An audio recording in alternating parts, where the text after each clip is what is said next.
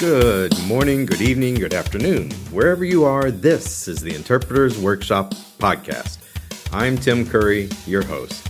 Here we talk everything sign language interpreting the ins, the outs, the ups, the downs, the sideways of interpreting. If you're a student, a new interpreter, experienced interpreter, this is the place for you. If you want to know more, go to interpretersworkshop.com. Let's start talking interpreting.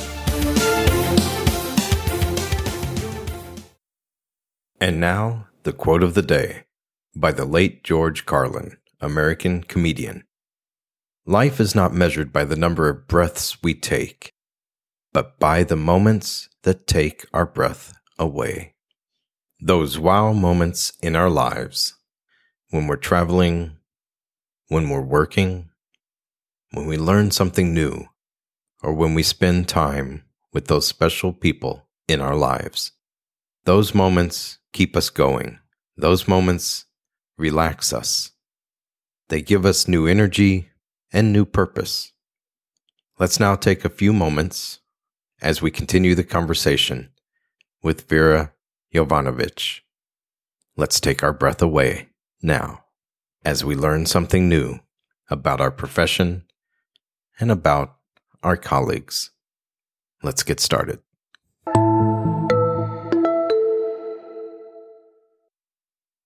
You have traveled with EFSLI conferences or in your work to meet other interpreters.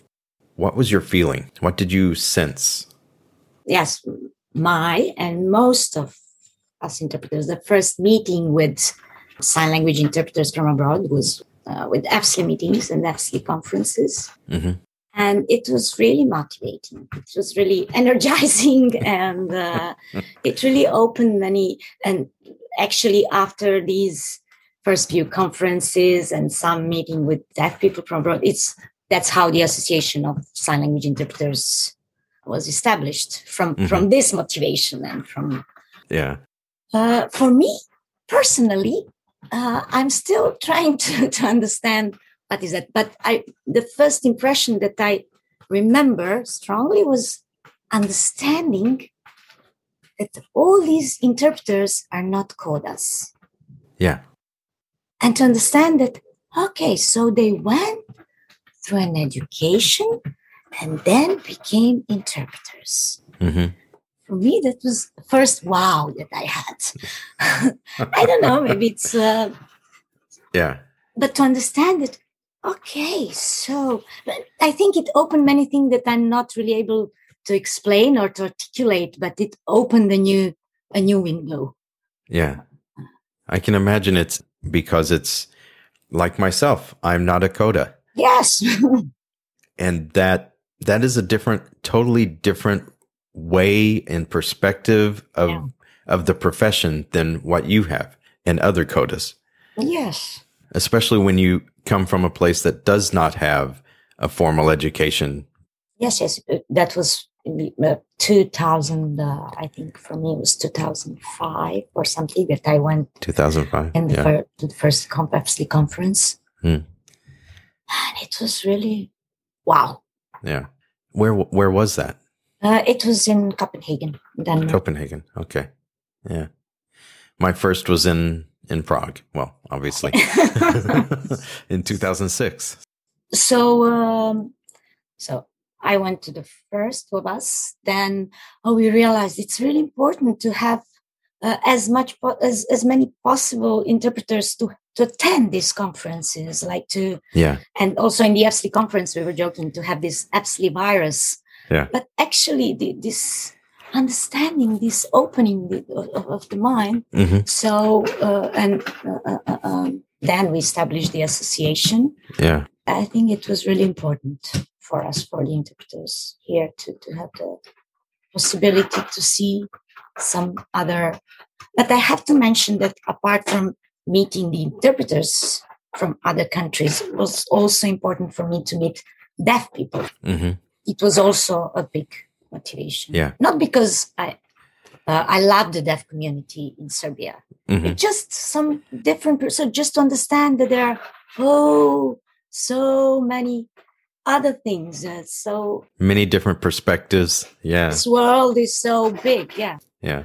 I had the same feeling after leaving the US. We all know this. Not all deaf people are the same. Not all interpreters are the same. But when you see that full like that all at the same time, it's it's really nice. It moves from a philosophy of understanding to a reality of understanding, I think. Oh, nicely said. Yeah. Well, thank you.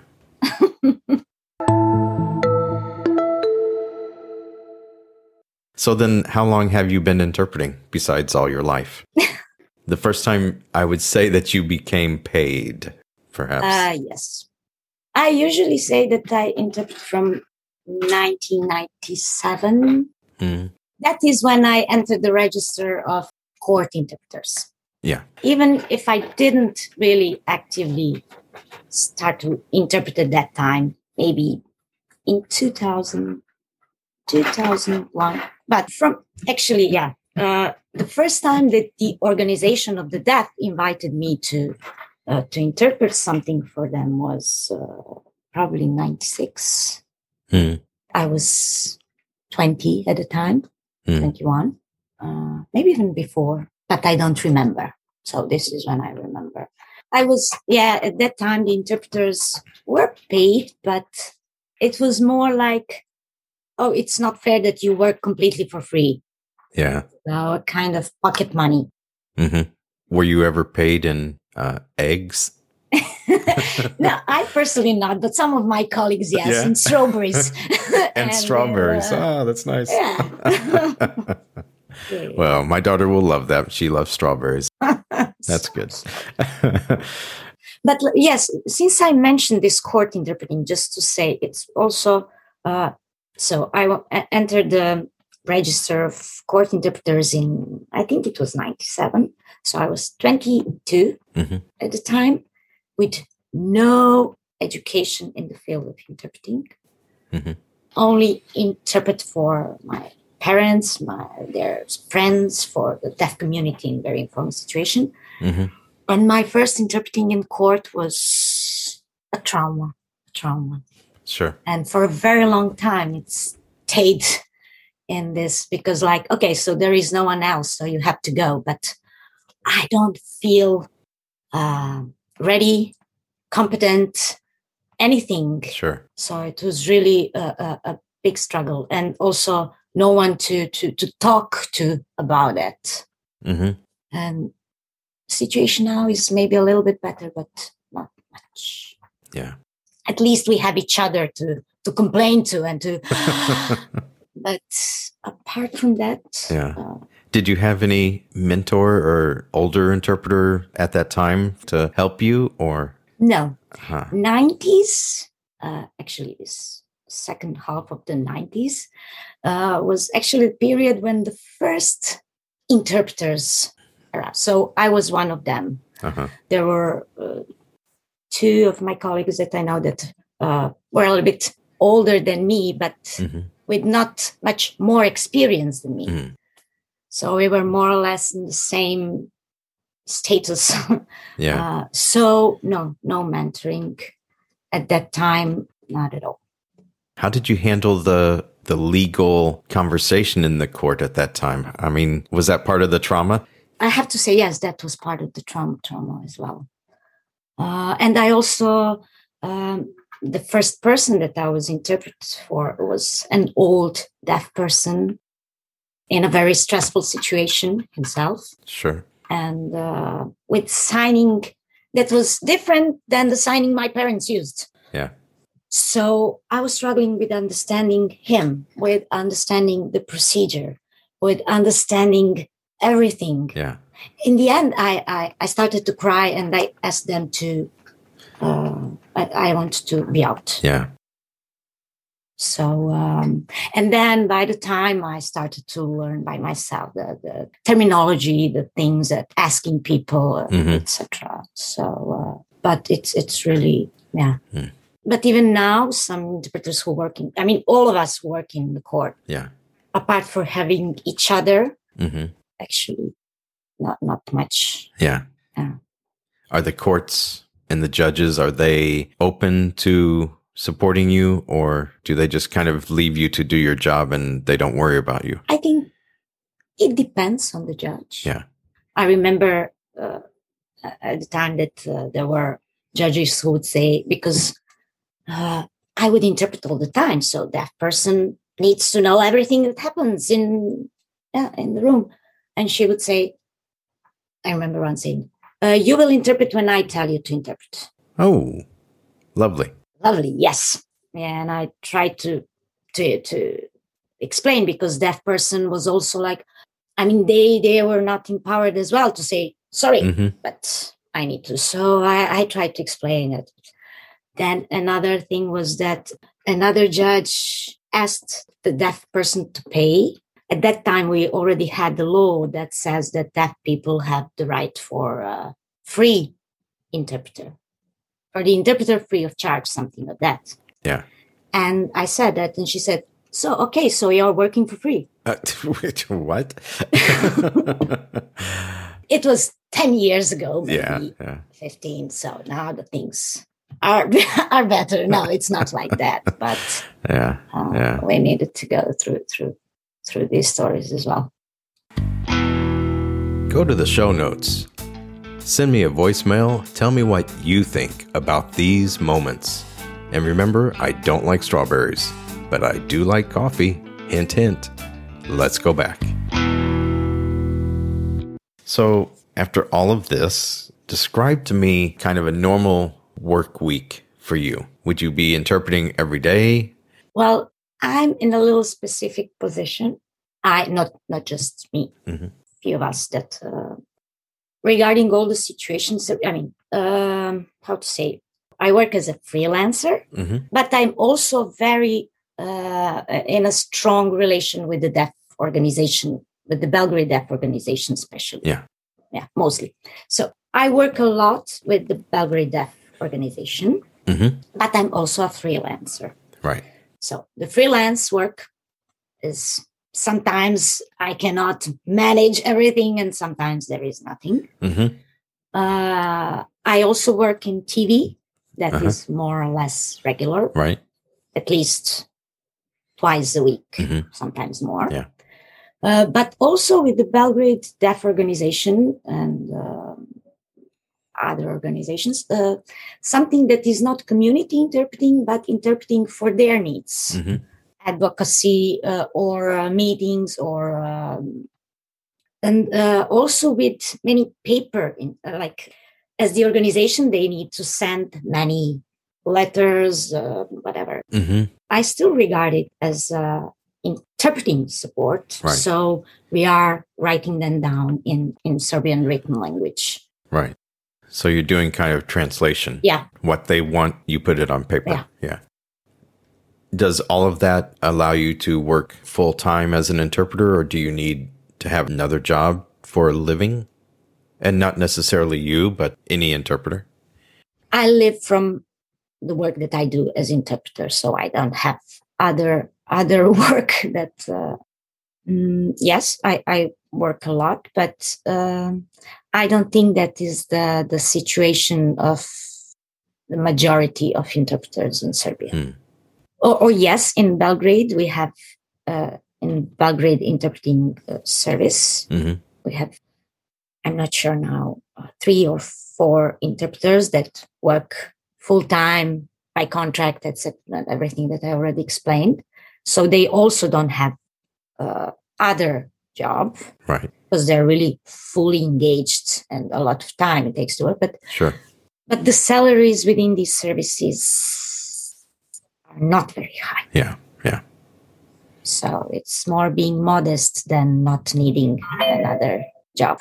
Me as a freelance interpreter and doing this stuff, I have to admit I'm in a better situation. Yeah. But we need to do something more about. And then again, you have the situation in Serbia that you always say, "Oh, but we are a poor country. We don't have the budget as Finland, or Mm. so this is how much we can, etc." And it's a constant struggle to provide better conditions Yeah. And that takes time. That's connected to everything else that you were talking about in the system.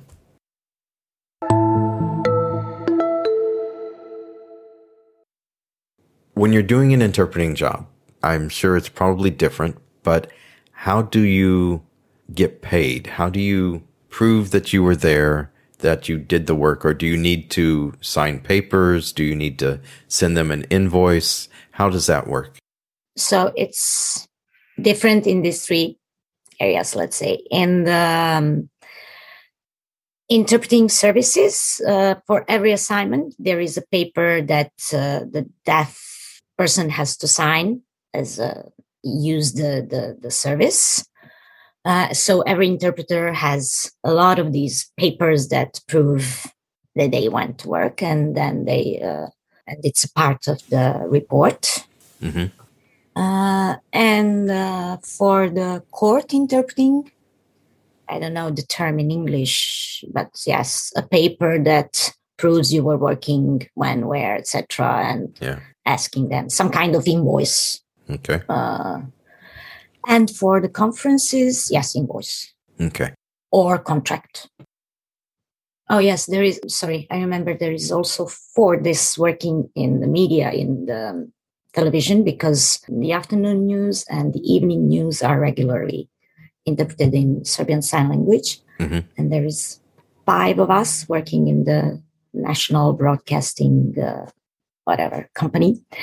Mm-hmm.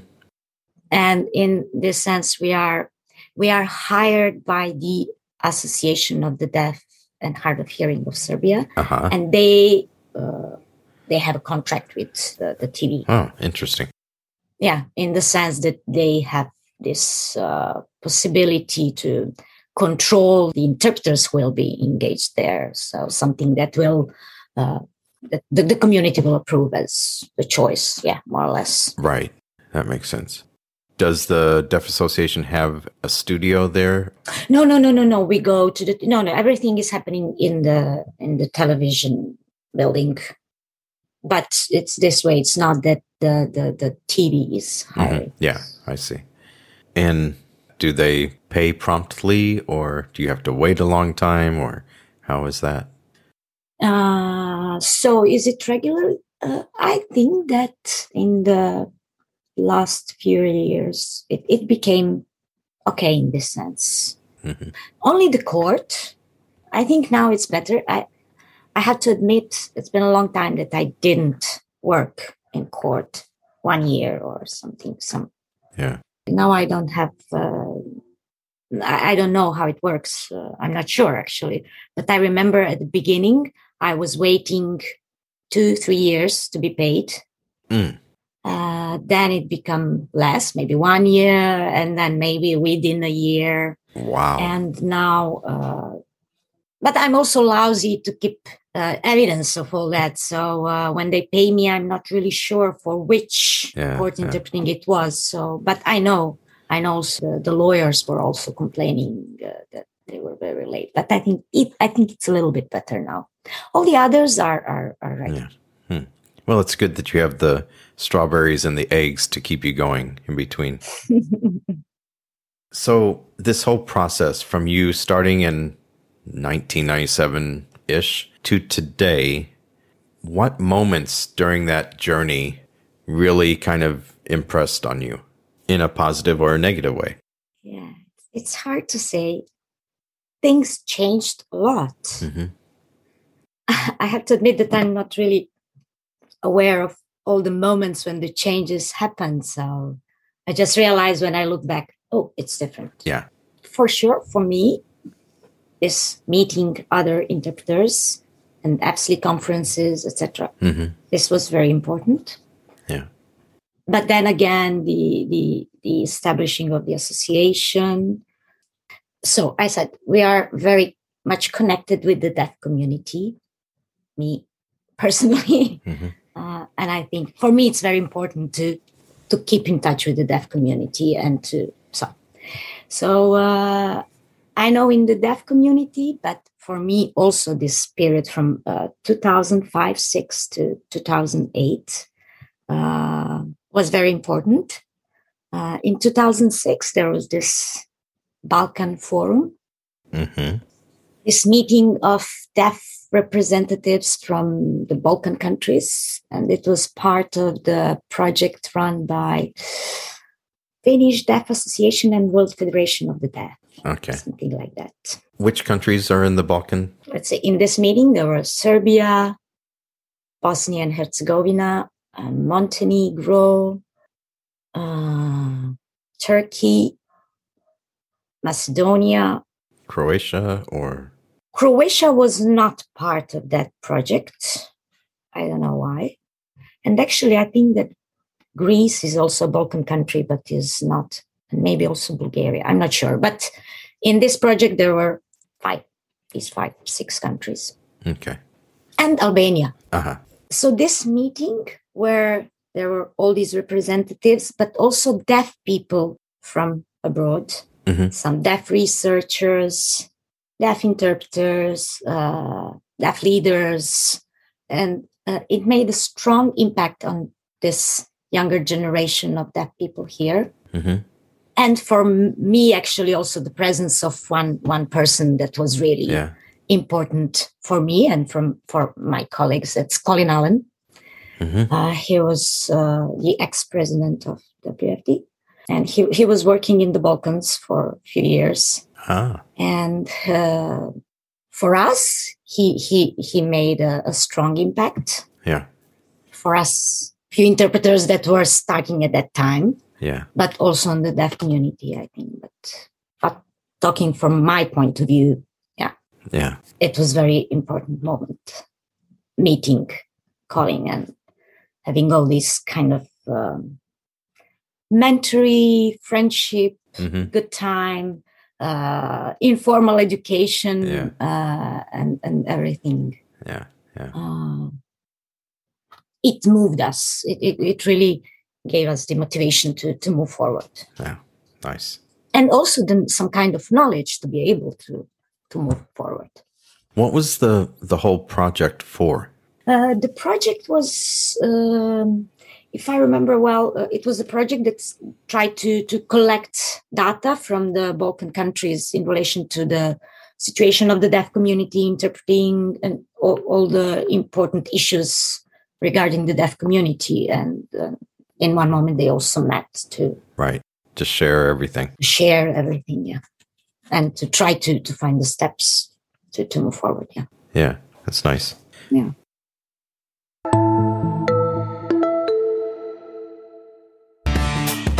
We took a moment today to look through our windows into the life of a Serbian sign language interpreter. Through her stories, we learned of the conditions of working as an interpreter in Serbia, how everything has developed, from the pay to the professionalism, everything. One interesting aspect is the fact that she mentioned the deaf community, specifically the Belgrade Deaf Association, and their power to create projects to support the deaf community at large, as well as the interpreting community. Getting interpreting into the media, having the contract themselves, creating the certificate for interpreters, showing that the deaf community has the power. And it's nice to see that the interpreting community is working closely with them. Yes, most of them are CODAs and have that relationship and that connection already. And that, I think, takes us to our next point.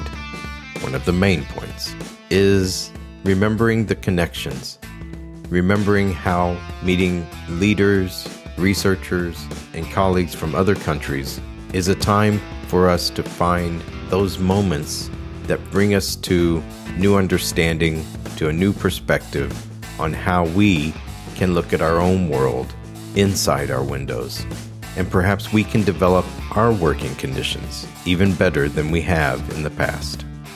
The more we meet, the more we connect, the more moments we will have to take our breath away. I'll see you next week. Take care now.